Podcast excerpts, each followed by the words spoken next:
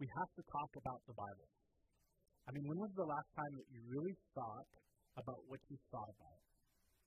Know, for something that is as important and central to our faith as the Bible, I think many of us have spent surprisingly little time examining how we view it and how we think about it. And I would guess that most of us have strong emotion and strong belief around the Bible, but the lens that we use to view the Bible and the way in which we engage with the text is something we often don't consider.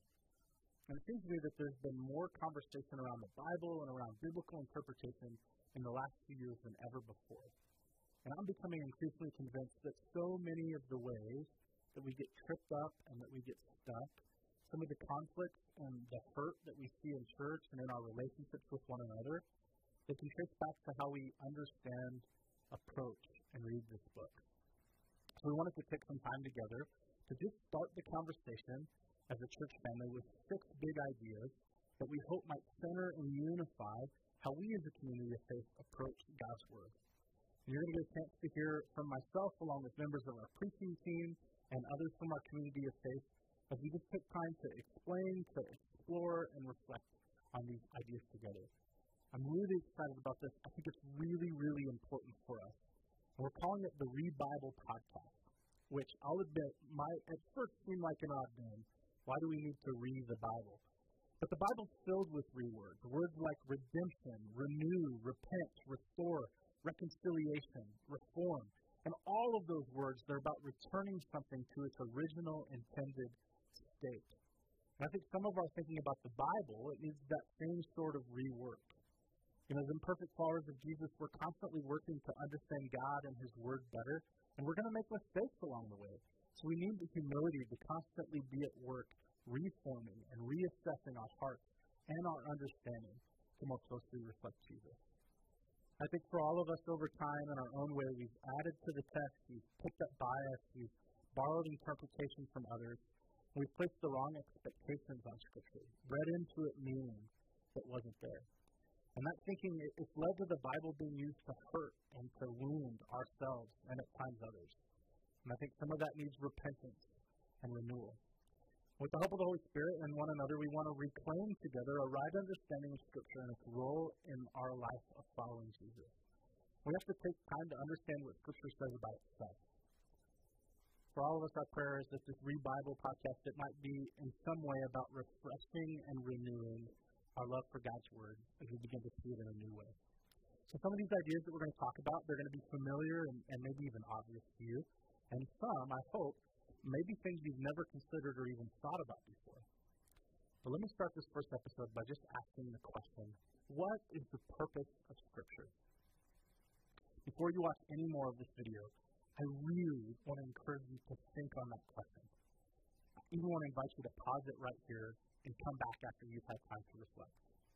Because your answer to that question, it'll determine a lot about how you'll approach the text and the sort of questions that you'll ask when you read it. What is the purpose of Scripture? Why did God give us this book?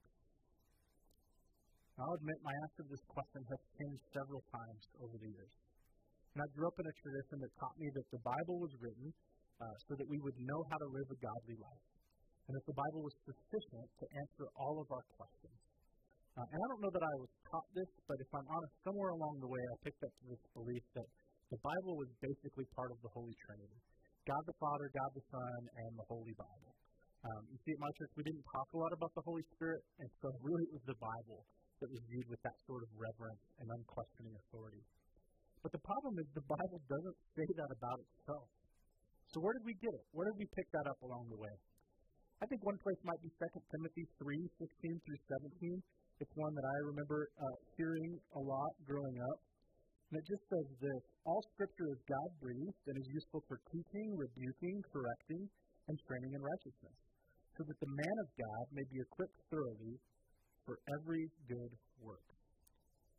But Timothy, he's making a statement about the usefulness and the relevance of Scripture. He's not making a statement about the purpose of Scripture.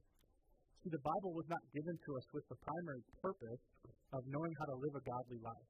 It was not written primarily as a rule book or an instruction manual for our Christian life. And though it does contain a lot of wisdom that can shepherd and lead us, it wasn't its primary intent. And the Bible was also never designed to answer all of our questions. If you follow Jesus long enough, you will have questions that you bring to this text that the Bible simply doesn't speak to.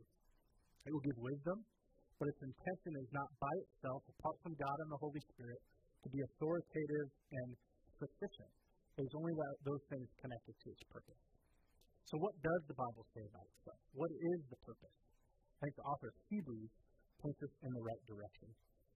Hebrews 4, beginning in verse 12. For the Word of God is living and active, sharper than any double edged sword.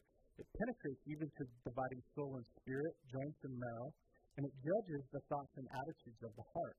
Nothing in all of creation is hidden from God's sight. Everything is uncovered and laid bare before the eyes of him to whom we must give account. So the first thing that the Bible does is it reveals. When Scripture is read and we're listening to the Holy Spirit, God can use it to reveal and to expose the sinful condition of our hearts. But it doesn't leave us there. It continues in verse 14. Therefore, since we have a great high priest who has gone through the heavens, Jesus, the Son of God, let us hold firmly to the faith we confess. For we do not have a high priest who is unable to sympathize with our weaknesses, but we have one who has been tempted in every way, just as we are, yet was without sin. Let us then approach the throne of grace with confidence, so that we may receive mercy and find grace to help us in our time of need. After Scripture reveals and exposes, what does it do?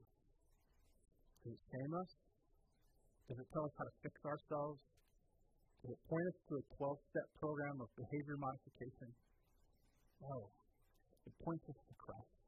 And this has always been Scripture's purpose to reveal Christ, to lead us to relationship.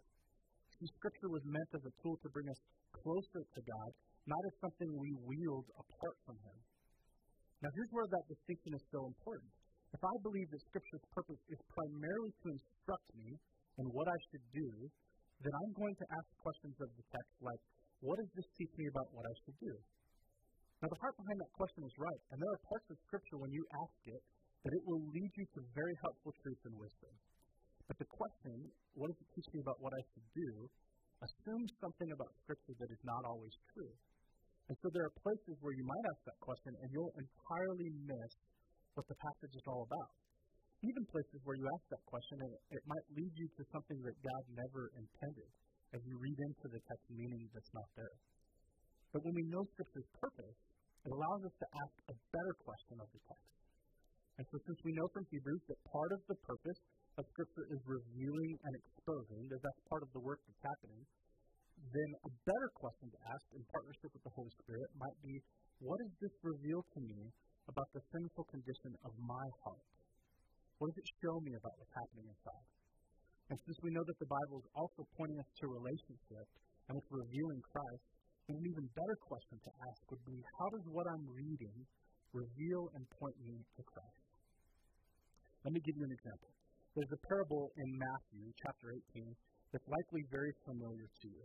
It's about a servant who's forgiven but struggles to forgive others. And I want to invite you on your own, uh, maybe sometime this week, to just take some time and slow down, read this text, and just apply what we're talking about it. But I want to read it quickly together and just give a quick example of how those questions could lead us to different places. Matthew 18, starting in verse 21. Then Peter came to Jesus and asked, Lord, how many times shall I forgive my brother when he sins against me? Up to seven times? Jesus answered, I tell you, not seven times, but seventy-seven times. Therefore, the kingdom of heaven is like a king who wanted to settle accounts with his servants. As he began the settlement, a man who owed him 10,000 talents was brought to him. Since he was not able to pay, the master ordered that he and his wife and his children and all that he had to be, was to be sold to repay the debt. The servant fell on his knees before him. Be patient with me, he begged, and I will pay back everything. The servant's master took pity on him, canceled the debt, and let him go. But when that servant went out, he found one of his fellow servants who owed him a hundred denarii. He grabbed him and began to choke him. Pay back what you owe me, he demanded. The fellow servant fell to his knees and begged him, Be patient with me, and I will pay you back. But he refused. Instead, he went off and had the man thrown into prison until he could pay the debt. When the other servants saw what had happened, they were greatly distressed and went and told their master everything that had.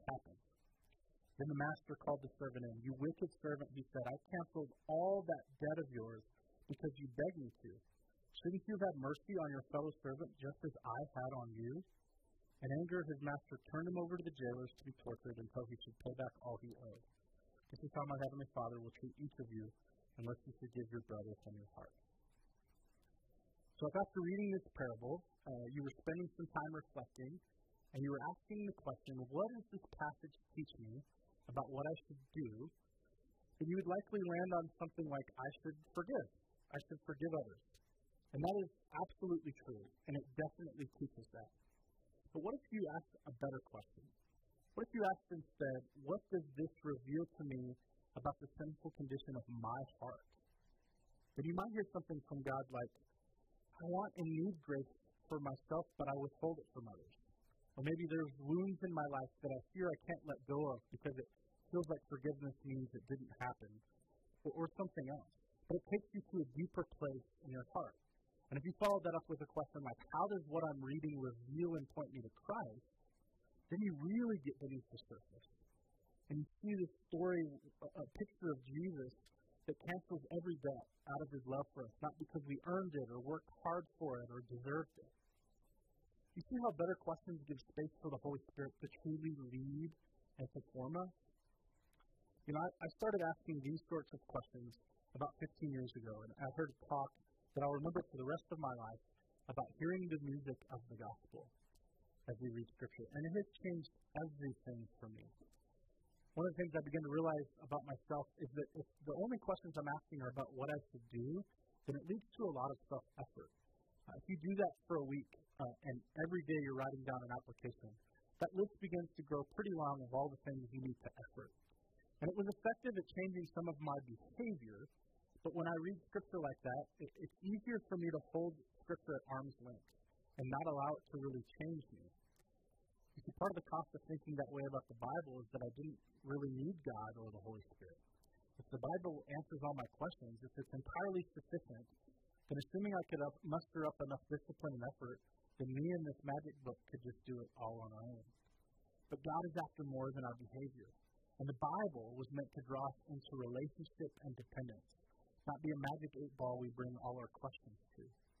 It was meant to spark questions and curiosity that would lead us to Christ and that could be used by the Holy Spirit to convict, to reveal, to expose, to do a deeper work of forming us from the inside out, not just change our external behavior. Thinking rightly about Scripture leads us to better questions, which gives space for God to reform us to more accurately reflect the Jesus that we love and that we follow. I hope that you leave with some better questions.